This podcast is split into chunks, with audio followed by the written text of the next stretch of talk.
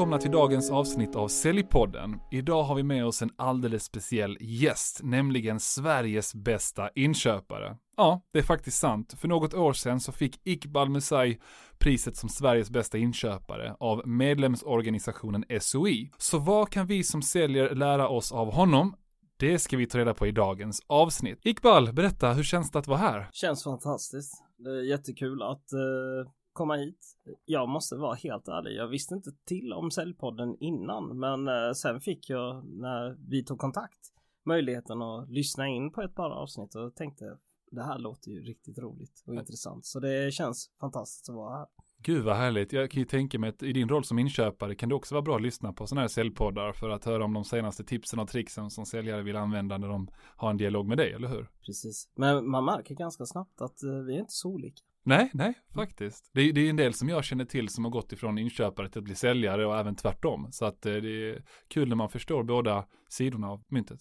Precis. Du, berätta Iqbal, vem är du med dina egna ord? Jag vet att du har en riktigt spännande bakgrundshistoria, det tycker jag i alla fall, men berätta, berätta lite om dig själv. Ja, jag, jag är ju indier ursprungligen eh, och eh, jag har haft en lite brokig resa. Mina föräldrar, de bodde i Indien, men har föddes i Indien, men har växt upp i Uganda och eh, efter det, när ni som känner till historien om Idi Amin, vi var vi tvungna att fly och då var jag i ugnen så att säga.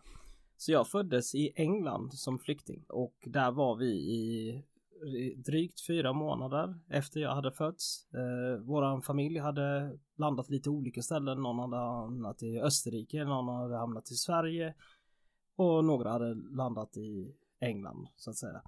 Och då fick vi chansen att, eh, eller vi och vi, jag var väl inte med i det beslutstagandet, men eh, fick man chansen att återförena familjen och en svensk delegation hade kommit eh, till England och undrade om de, man ville återförenas. Och då valde vi hela tjocka släkten att flytta till Sverige. Wow. Så det är ju den delen då. Coolt. Jag har, jag har ju lite förkärlek till, till äh, människor som har haft en vad ska man säga, en lite utmanande uppväxt och sen ändå lyckas så väl som jag ser att du har lyckats. Så att eh, det är jättespännande för mig att lyssna på. Är det något mer du känner eh, som kan vara bra för lyssnarna att veta om, om dig och din historik? Ja, min historik är väl lite så här att man äh, har ju gått den svenska skolgången. Eh, sen har man ju haft eh, nöjet att läsa lite olika saker. Jag är utbildad undersköterska men har också Eh, pluggat juridik och sen senare i livet så läste jag extra mycket företagsekonomi. Så att man har ju den bakgrunden. Sen har man ju familj. Jag har två söner och en fru och jag är bara glad att de tål mig. För jag är nog inte lätt att leva med. Men eh, okay, okay. då har man ju den delen också. Och eh, som sagt, eh, det har ju präglat mig. Jag har ju växt upp i lite av det du säger kanske eh, i ett område som eh, kanske inte kändes när man växte upp att man gavs alla möjligheter. Men eh, när jag tänker efter kopplat till det så tänker jag att det kanske var precis det som gav mig alla möjligheterna. Just det.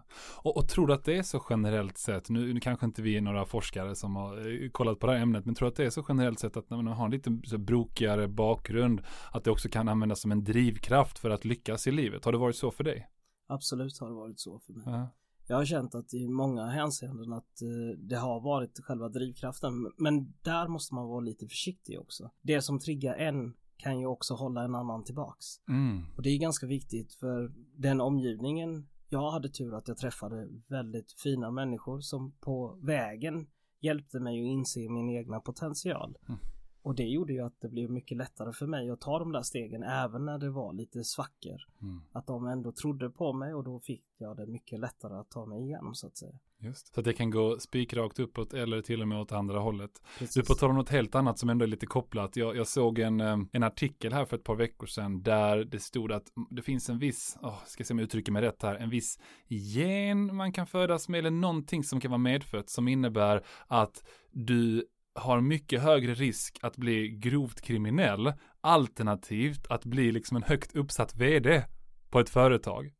Det är lite spännande liksom. Det finns någonting, har du hört om det här? Eh, eh, och, och kanske jag uttrycker mig helt eh, fel här. Men... Nej, jag har inte hört om det, men någonstans är, får man väl ändå säga att de kriminella är företagsamma. Ja, precis. Ja. Och, och, utifrån den aspekten så är det väl kanske vilket spår de har valt i det här det, läget. Det. Så jag skulle inte förvåna mig alls att en, en högst entreprenöriell kriminell Ja. skulle faktiskt kunna hantera ett större bolag. Just det, coolt. Ja, det kanske är ett typ som ett större bolag han hanterar egentligen. Mm.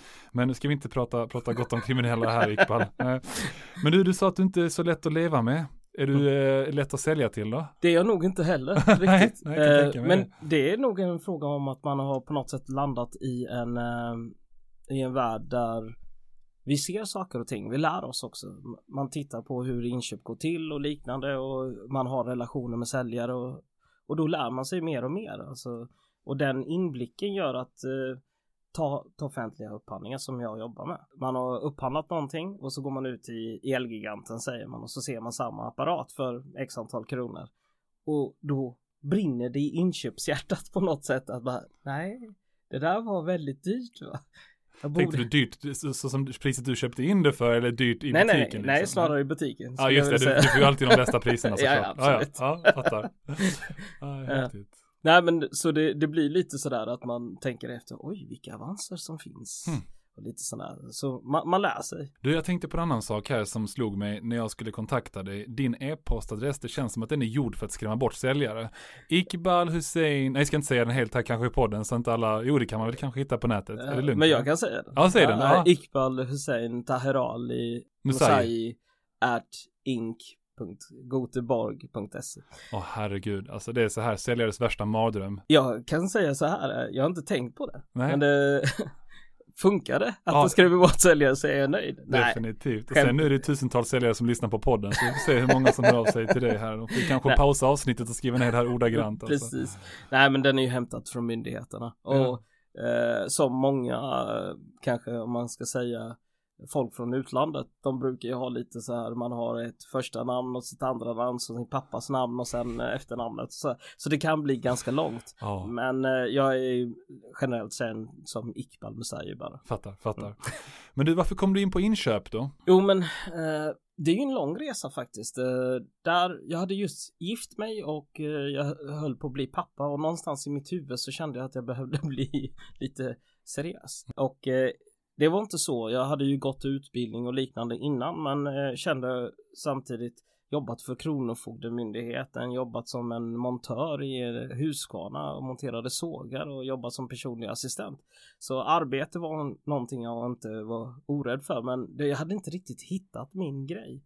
En dag så eh, tittade jag medans jag märkte att okej, en annons från Piteå som inköpare läste den. Tyckte det lät superintressant och direkt efter så la jag den åt sidan så tänkte jag inte, inte vill jag flytta till Piteå. Jag är ju från Jönköpingsbro från början så jag vill ju inte flytta 1200 kilometer bort och gå och vandra bland isbjörnar. Det var helt ärligt, det var min fördom. Jag hade den eh, tills jag faktiskt åkte upp dit.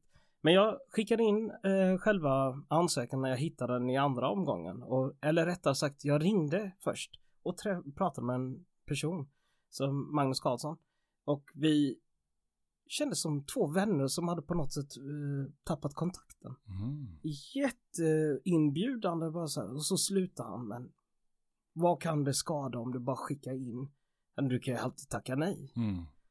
Och så plötsligt så ringde det. Hej, vi vill att du kommer på intervju. Mm. Och då, vad, vad som hände då var ju att jag, de betalade allting. Jag åkte upp till eh, Piteå. På vägen så spårar ett godståg ut och då hade jag ju tänkt att bara åka dit och åka tillbaks. Mm. Men eh, nu blev jag försenad till min intervju. De var väldigt för, förstående kring det. Eh, Jag fick ta mig in på hotell och sen nästa dag så skulle jag på intervju tidigt på morgonen och åka hem. Men det gav mig chansen att se Peter. Jag ville göra gärna reklam för Peter för att det är ett Aha. fantastiskt ställe och jag, jag är verkligen tacksam att jag fick min eh, start på min inköparbana där Mm. med fantastiska mentorer som fick med mig. Cool, så det är inte alltid eh, så hemskt när ett godståg eh, spårar ur liksom. Ja, det, det får väl Om fråga någon annan. Ja, precis. Det får väl fråga någon annan. Men, men det, för, min, tu- för min del blev det turligt. Fattar, fattar. Men du, jag tänkte, det här med den offentliga sektorn, det är många säljare, inklusive jag själv, som har varit, eh, om inte rädd för, men lite så här tagit avstånd från den offentliga sektorn för att man tänker, eller som lite fördomar i alla fall, ja men de här kommer bara gå på de billigaste leverantörerna, eh, och det är massa vad ska man säga, pappersarbete med offentliga upphandlingar. Men det finns faktiskt någonting som kallas för en direktupphandling. Mm. Vad innebär det och hur har det förändrats under de senaste åren, det här beloppet för hur man får direktupphandla? Ja, om man tänker på tröskelvärdena, det är de här eh, värdena som EU satt kring vad som kan direktupphandlas och vad som ska upphandlas förenklat och öppet. Då. Direktupphandlingar tillbaks i tiden var ju upp till 278 000 eller något liknande. Eh, och sen har det förändrat sig upp till 700 000 nu. Mm. Eh, och det här innebär ju att det finns en större eh, nivå som man kan direktupphandla. Nu är ju inte direktupphandla samma sak som direktköp. Mm.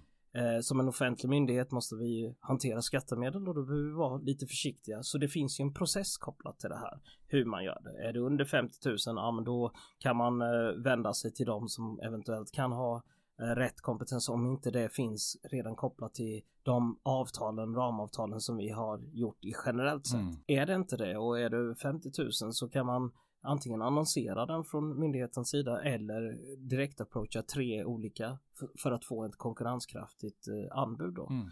Och eh, jag kan ju säga så här, beroende på, vi, jag representerar Göteborgs stad och inköp och upphandling. Göteborgs stad är ju så stor stad så 700 000 många gånger är ingenting. Mm. Eh, I en direktupphandling hade vi varit exempelvis en vacker stad som Ulricehamn. Där kan 700 000 vara ett helårskontrakt eller till och med fyraårskontrakt beroende på vad det är för någonting man direktupphandlar. Just det. Eh, och Göteborg är så stort så att eh, vissa av myndigheterna har flera anställda och vissa av kommunerna som finns där ute. Så det är en fantastiskt stor organisation vi jobbar för. Just det. Och så att man kan ju se lite sammanfattningsvis att eh, ni säljare som, som är lite rädda för eller som har eh, undvikit att sälja mot offentlig verksamhet, så länge ni håller er till under 700 000 så kommer ni säkert bli lite konkurrensutsatta, eller det måste ni ju bli, men det behöver inte vara så ah, vad ska man säga, så mycket pappersarbete och så mycket regelverk och liknande som om det är en offentlig upphandling och du har möjligheten att påverka på ett annat sätt i en direktupphandling än vad du kan i en offentlig upphandling, eller? Det kanske man kan. Mm. Eh, alltså det beror ju på vem eh, som approachar en. Det kan ju finnas saker och ting som man inte riktigt har satt. Vad är det jag vill ha riktigt? Och då kan, finns det alltid utrymme för att ha dialog. Och där vill jag ändå bara slida in lite så här att eh, eh vi som offentliga myndigheter ska ju inte vara rädda för dialog med leverantörerna. Och leverantörer ska helst inte vara rädda för dialog med oss. Jag tror att det är väldigt, väldigt viktigt och vi behöver ha den här för vi spelar på samma marknad bara från olika infallsvinklar. Du, en jättedum fråga. Hur ofta är det den som inte är billigast som vinner en upphandling oavsett om det är en offentlig upphandling, en direktupphandling. Så att alltså egentligen är frågan ställd för att jag vill övertyga säljare där ute att även om du vet att du inte har den billigaste lösningen så kan det ändå vara värt för dig att lägga tid på att bearbeta offentliga verksamheter. Mm. Då måste jag slå hål på en myt. Okay. Alltså, det är alltid billigast. Men inte billigast på det sättet. Det är billigast utifrån kravställning. Mm. Så om vi kravställer en Fiat, då får vi en bil med den utrustningen Fiaten har. Kravställer vi en Maybach, så får vi betala för den för vi har också kravställt funktionerna som finns i Maybach. Så mycket handlar mer om det mm. än att det handlar om pris är ju bara en faktor som man konkurrerar med i slutändan efter man har uppfyllt de kraven vi har ställt. Mm. Så visserligen så är det ju inte priset man kanske kan påverka för man vet ju aldrig vad konkurrenten kommer lägga det. Men jag kan ändå tycka att det kan finnas i vissa lägen att komma ut där vid och förklara att man har en förträfflig produkt eller tjänst. Det kanske var ett bra sätt att eh, vinna förtroende i marknaden så att säga och oss som kunder. Att man får möjligheten att förklara att man har bra grejer och de finns tillgängliga i, även i en konkurrensutsatt marknad. Mm. Så jag vill gärna slå hål på det. Det mm. handlar om kvalitet i förhållande till pris eller pris i förhållande till kvalitet. Mm. Kvalitetssätter du inget, då blir det jättebilligt. Och kvalitetssätter du, då kan det bli dyrt, men det är kanske precis det vi vill ha. Coolt. Ja, du tack för den förklaringen. Då har du verkligen slått hål på en myt som jag har tänkt på ett tag här. Vi hade en annan gäst här i podden som heter Marcus Gunnarsson som är expert på upphandlingar överlag, eh, både mot den privata sektorn och även den offentliga. Och eh, han nämner det här med åtminstone i dialogen med mig, att det emotionella, alltså man ska inte underskatta den emotionella delen av en inköpares beslutsfattande. Alltså att bara för att det är någonting där man ska följa ett regelverk, X, Y och Z, så finns det ändå någon typ av utrymme till att skapa en relation med inköparen och att den, ja, kanske inte på pappret ska vara avgörande, men den kan ändå påverka, eh, om inte beslutet, så, så, så, alltså någonting kan du vinna på det som säljare. Du berättade för mig i förintervjun att du aldrig sett dig själv som en emotionell varelse kopplad till inköp. Eh, jag vet inte, vad säger du om det här med att liksom vad man vinner eller inte vinner på att försöka skapa en relation som säljare i en upphandling med en inköpare? Jag kan säga så här, alltså när vi väl är ute i affären, då ska inte relationen spela roll mm. överhuvudtaget. Vad man kan påverka är ju själva det är lite som jag säger, jag tar ett exempel. Om man är inom vård och omsorgssektorn och man har en fantastisk produkt. Då är det inte mig som inköpare du ska övertala. Då tycker jag att du ska kanske gå till den som har behovet. Den förvaltningen eller bolaget eller vem det än är på i offentlig sektor och prata med dem och säg till dem. Jag har en förträfflig eh, produkt härvid. Eh, skulle ni vilja se den? Och då kanske de säger, ah, det här är det vi precis saknat. Vi visste inte att det ens existerade ute i marknaden. Då kommer de ju med ett behov till oss. Mm. Och då hjälper vi i det läget att kravställa det och konkurrensutsätta det för att säkerställa att vi tar in det som vi behöver. Som än en gång, skattemedel kanske inte är det sexigaste man kan prata om, men det är viktigt för oss för att det är en del av vårt grunduppdrag att säkerställa att vi inte slösar bort mm. våra medborgares hårt förvärvade pengar. Just det. Så det du säger med andra ord här är också att om man proaktivt kan bearbeta de myndigheter och avdelningar som har ett behov till exempel och där ja, skapa en relation eller till och med hjälpa dem att kravställa behovet om man säger så. Då för att, alltså många pratar om när man pratar om upphandlingar att om ju tidigare du kan vara ute och till och med om inte skapa ett behov så får de att nästan alltså, skriva upphandlingsunderlaget utifrån vad som ni gör bäst. Är du med på vad jag menar? Alltså mm, att, att, att, vissa pratar om att ja, men en riktigt bra säljare mot både den offentliga sektorn och annat, ja, men de är ute i så pass god tid att skapa relationerna att när väl upphandlingsunderlaget skrivs så är en del skrivet utifrån de förutsättningar som det här företaget är bäst på att eh, liksom uppfylla. Mm. Vad säger du att det är lite fulspel, att det inte får lov att gå till sådär, eller för du ser lite tveksam ut nu när jag berättar om det här. Nej, jag, jag måste väl säga att eh jag sa ju att vi är på samma spelplan ja. men olika infallsvinklar. Så om en säljare gör på det sättet så är det ju ingenting jag kan säga till om att det är rätt eller fel. Men jag, det är lite där vi jobbar som inköpare. Där vi ifrågasätter emellanåt och säger bara hej, det här var ju jätteintressant. Vad har ni för behov av det? Hur använder ni? Har ni tänkt att använda det? Som vi pratar med våra beställare om som vill ha den här upphandlingen genomförd och säkerställa att den. Och då kan det bli ganska intressanta diskussioner för då jobbar vi kanske plocka bort vissa uspar som man inte hade tänkt mm. att egentligen Alltså det är jätteintressant utifrån säljarsperspektivet att man har en USP för det är en konkurrensfördel.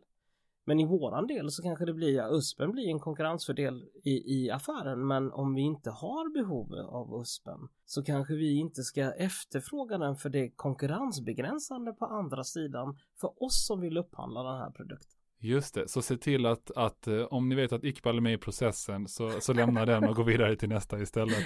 Nej, jag skojar. Nej, men skämt åsido, så att, så att ja, jag fattar, jag fattar, för det ska ju vara en rättvis eh, konkurrenssituation också. Så antingen får säljaren vara otroligt bra på att verkligen sälja in varför den här USPen är avgörande vid val av leverantör. Mm. Eh, och så får du sitta och hoppas på att det finns fler leverantörer som kan leva upp till eh, USPen eller lösa det på ett annat sätt. Mm. Så att det blir en bra konkurrenssituation. Precis. Jag skulle vilja tillägga där vid att leverantörer gör ju ett fantastiskt jobb. Och vi, vi jobbar ju ganska mycket med att försöka få till ytterligare leverantörsmöten, leverantörsträffar och liknande. Och vi vill faktiskt ambition från Göteborgs stad är ju att vi ska vara ännu mer ute och prata om vad som finns där vid. För det finns ju vi, vi går ju inte motströms mot varandra. Vi vill ju egentligen gå åt samma håll. Och då kan jag också tycka att i vissa lägen så kan jag tycka att leverantörer eller säljare också behöver förstå organisationen. Lika svårt som det är för oss att förstå organisationen så är det viktigt för säljaren att förstå organisationen. För många gånger när det handlar inte om uspar, det handlar om att skapa ett, en bra affär där vi båda vinner på något sätt. Det låter lite så här klyschigt, jag vet.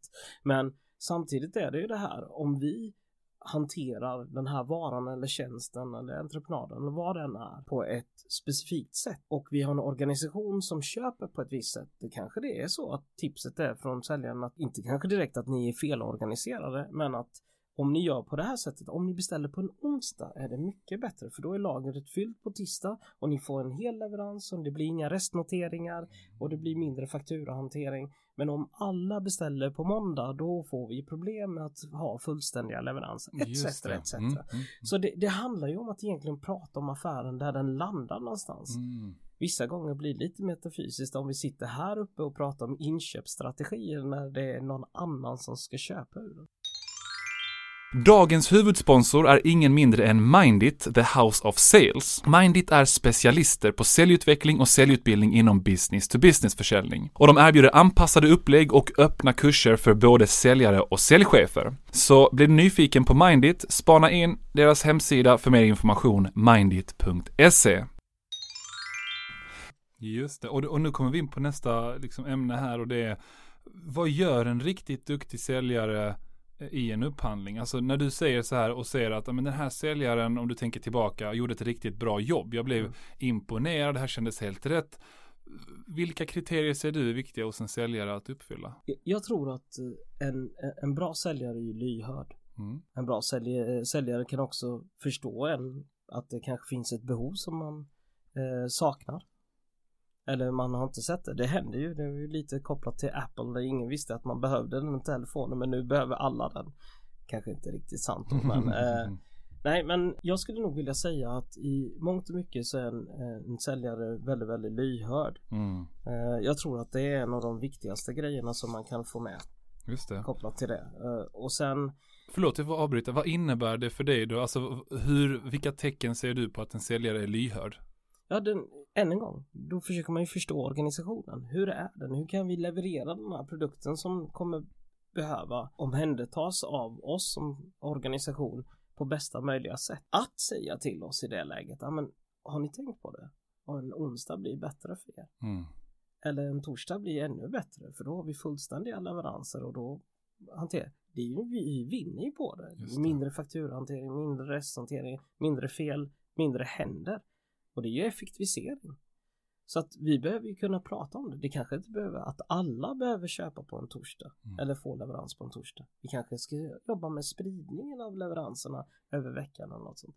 Här kan det ju vara lite olika varianter. Ja. Det här är bara ett exempel, exempel ur, mm. hypotetiskt ur luften då. Just det, men så att vara lyhörd handlar mycket om att förstå er verklighet mm. och att anpassa sig till den och verkligen lyssna in och inte bara tänka what's in it for me som mm. leverantör utan what's in it for you och hur kan jag anpassa det jag säljer till Eh, till ert behov. Mm. Alltså det här, och det här är så spännande för nu pratar vi om, och jag vet att du säger att 700 000 kanske inte är jättemycket för Göteborgs stad, men för en säljare generellt sett är det en ganska stor affär om jag får bara så generalisera. Men mm. det här gäller alltifrån väldigt små affärer, någon som vill sälja mobilabonnemang via telefon till de som gör jättekomplexa affärer för många miljoner per år att kunna visa på att man är lyhörd och att visa förståelse för motparten. Det är inte jättemånga säljare som lever upp till det. Kanske därför du, du nämner det också att, att det är, ja, jag ska inte säga att det är ett undantag, men när de väl gör det, då lyckas de mycket bättre. Mm. Jag, jag, skulle vilja ta, bara ge en idé av scopen. Ja. Ta Göteborgs stad. Mm. Eh, vi har inköp för totalt 27 miljarder. Det är ingen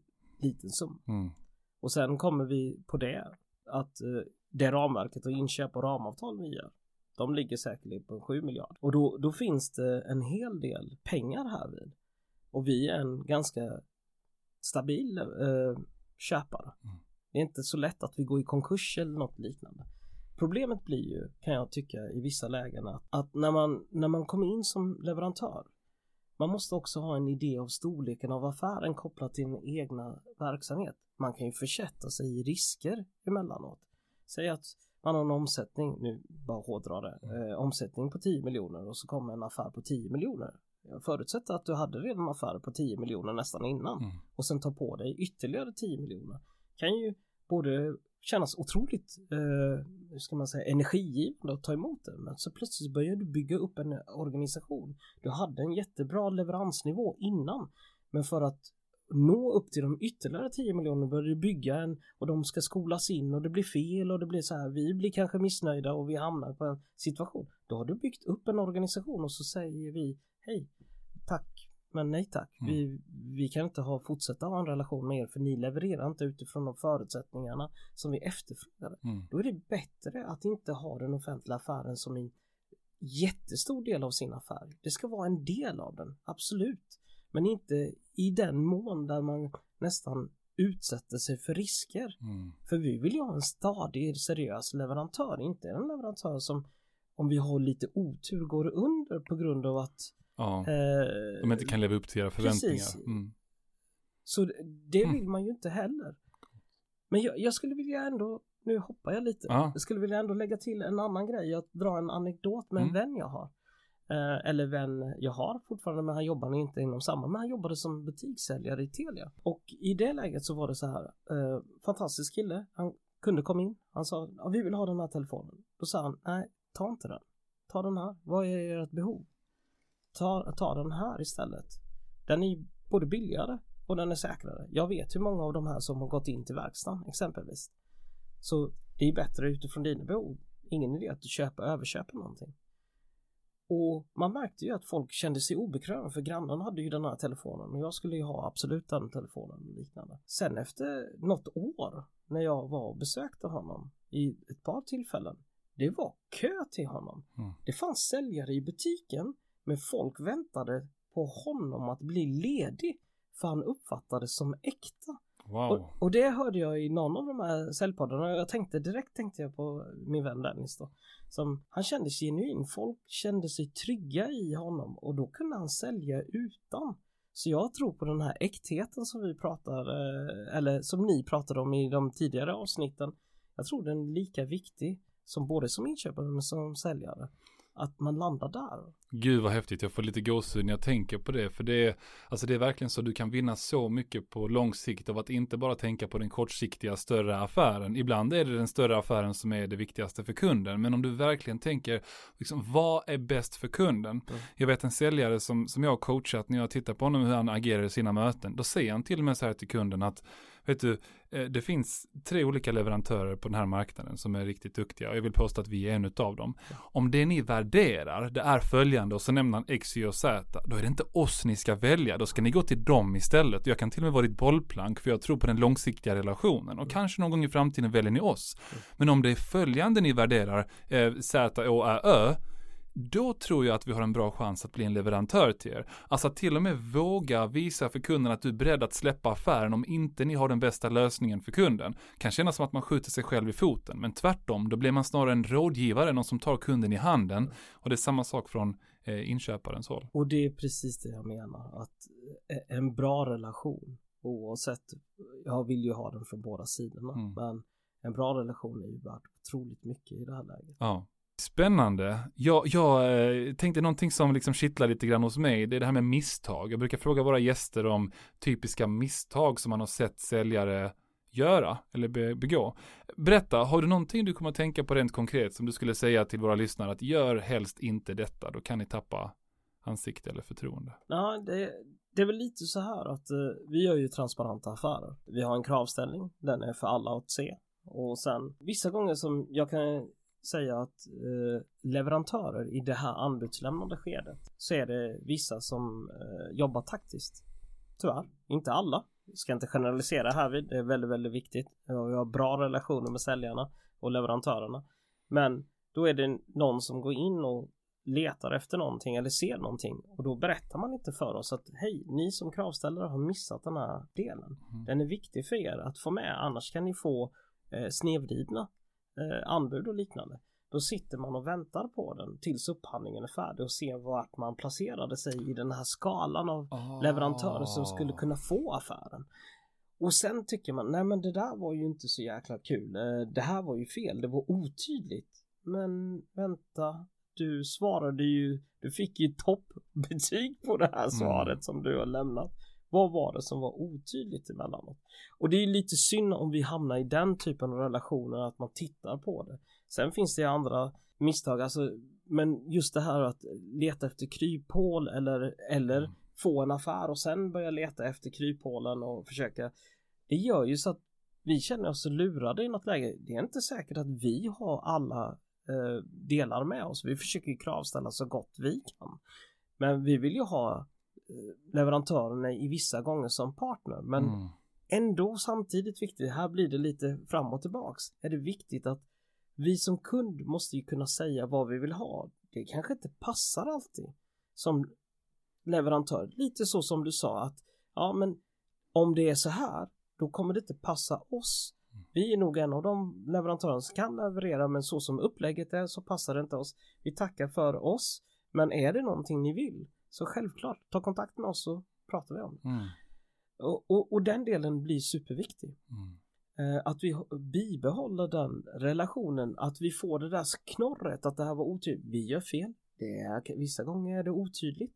Jag kan ändå ge lite props till mina jurister. Eh, två år. Vi har haft massivt antal överprövningar. Inte förlorat en enda. Wow. Men samtidigt så är det inte alltid en garant för att en bra affär. Mm, precis. Så för våran del är det viktigare att göra en god affär mm. och ha en, en genom eh, tanke kopplat till det här då. Men ja, ett annat misstag som jag, jag har också nämnt, men jag tror att det är viktigt att man träffar rätt beslutsfattare mm. i kommunen eller organisationen när man har en fantastiskt bra produkt eller tjänst eller att sälja. Att man träffar dem och har det och förstår deras verksamhet för då kan man lämna ett bättre anbud också. Mm. Just det. Uh, och sen är det ifrågasätt anbuden. Om någon frågade mig om man uh, hade någonting och uh, om man är känslig för att någon ifrågasätter den.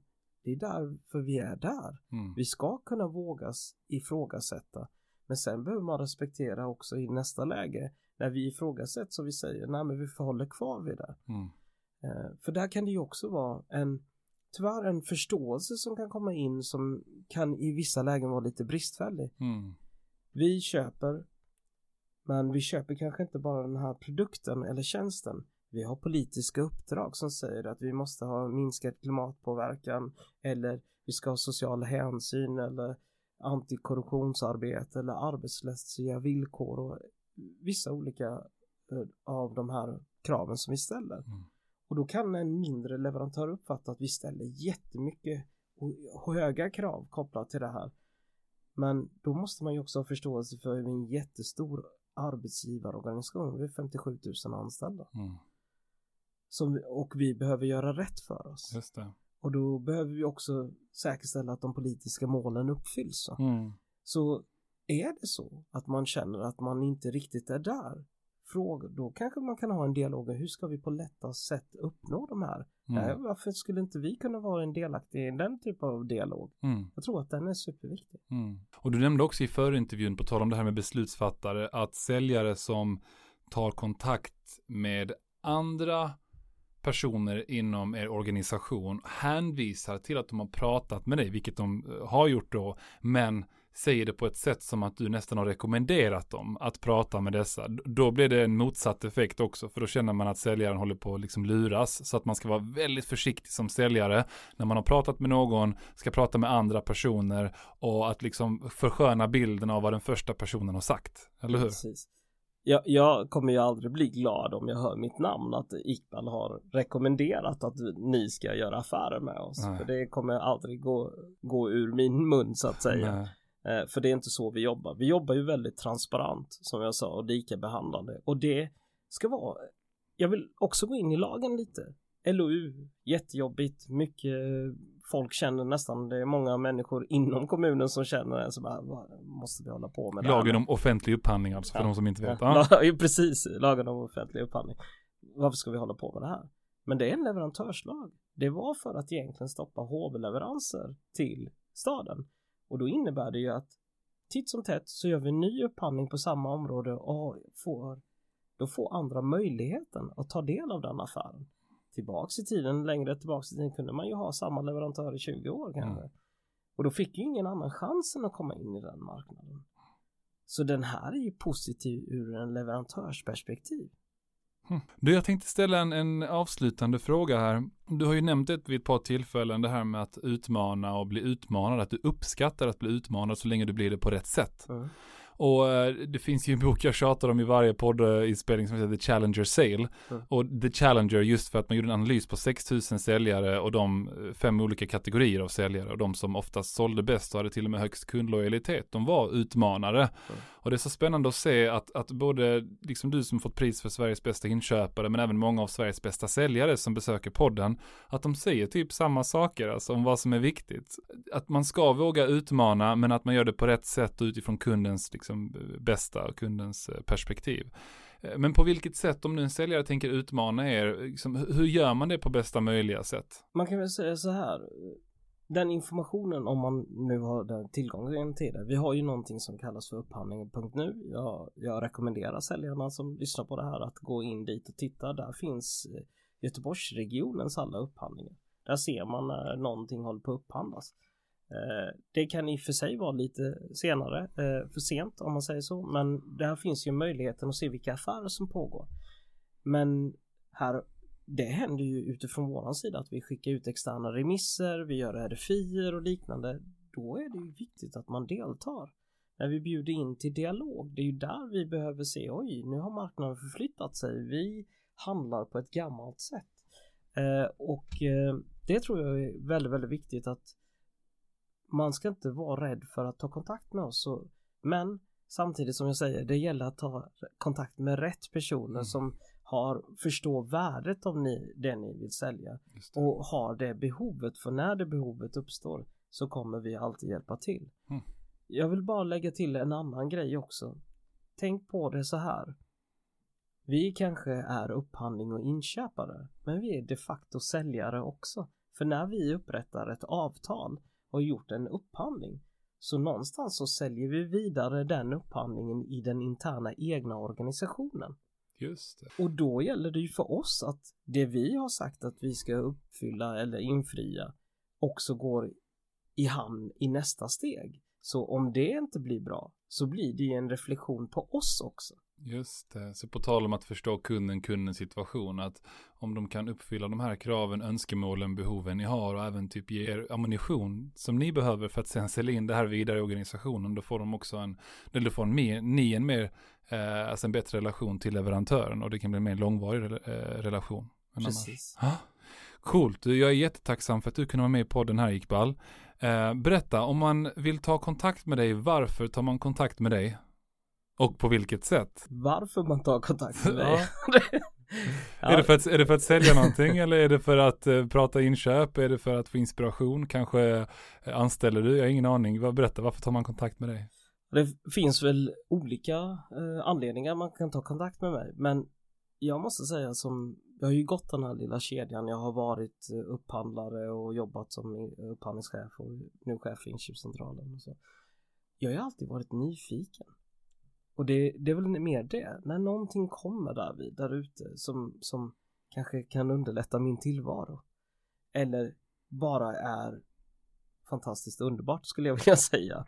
Där, där någon har löst någonting som jag är, jag är supernyfiken på sådana grejer. Där, cool. Därför ska man kontakta mig i, i sådana fall. Men än en gång, jag kan hjälpa er och kanske eh, hitta rätt personer emellanåt att här kanske den här förvaltningen bör ni ta kontakt kopplat till den här frågan eller liknande. Eh, och i övrigt så jag hoppas att eh, lite som du sa jag hoppas att jag kan inspirera men ännu roligare är det när någon inspirerar mig. Coolt. Så, så ni kan ju söka på LinkedIn Iqbal I-Q-B-A-L mellanslag Musaji M-U-S-A-J-J-I Uh, så kommer ni hitta honom på LinkedIn. Lägg till honom, skriv i meddelandet att ni har lyssnat på honom på podden här och er fråga. Så kommer han säkert att uh, acceptera er och besvara den. Ja, men stort tack igen Iqbal, jättekul att ha med dig. Jag vill i vanlig ordning påminna om poddens huvudsponsor, Säljarnas Riksförbund, som erbjuder allt ifrån juridisk rådgivning till inkomstförsäkringar och utbildningar, säljutbildningar till ett värde av över 40 000 kronor. Är ni nyfikna på det så gå in på saljarnas.se och läs mer om deras medlemskap. Ja, stort tack för mig idag och tack Iqbal. Tack själv och tack för att jag fick vara med. Coolt! Då säger vi så, ha det gött alla lyssnare.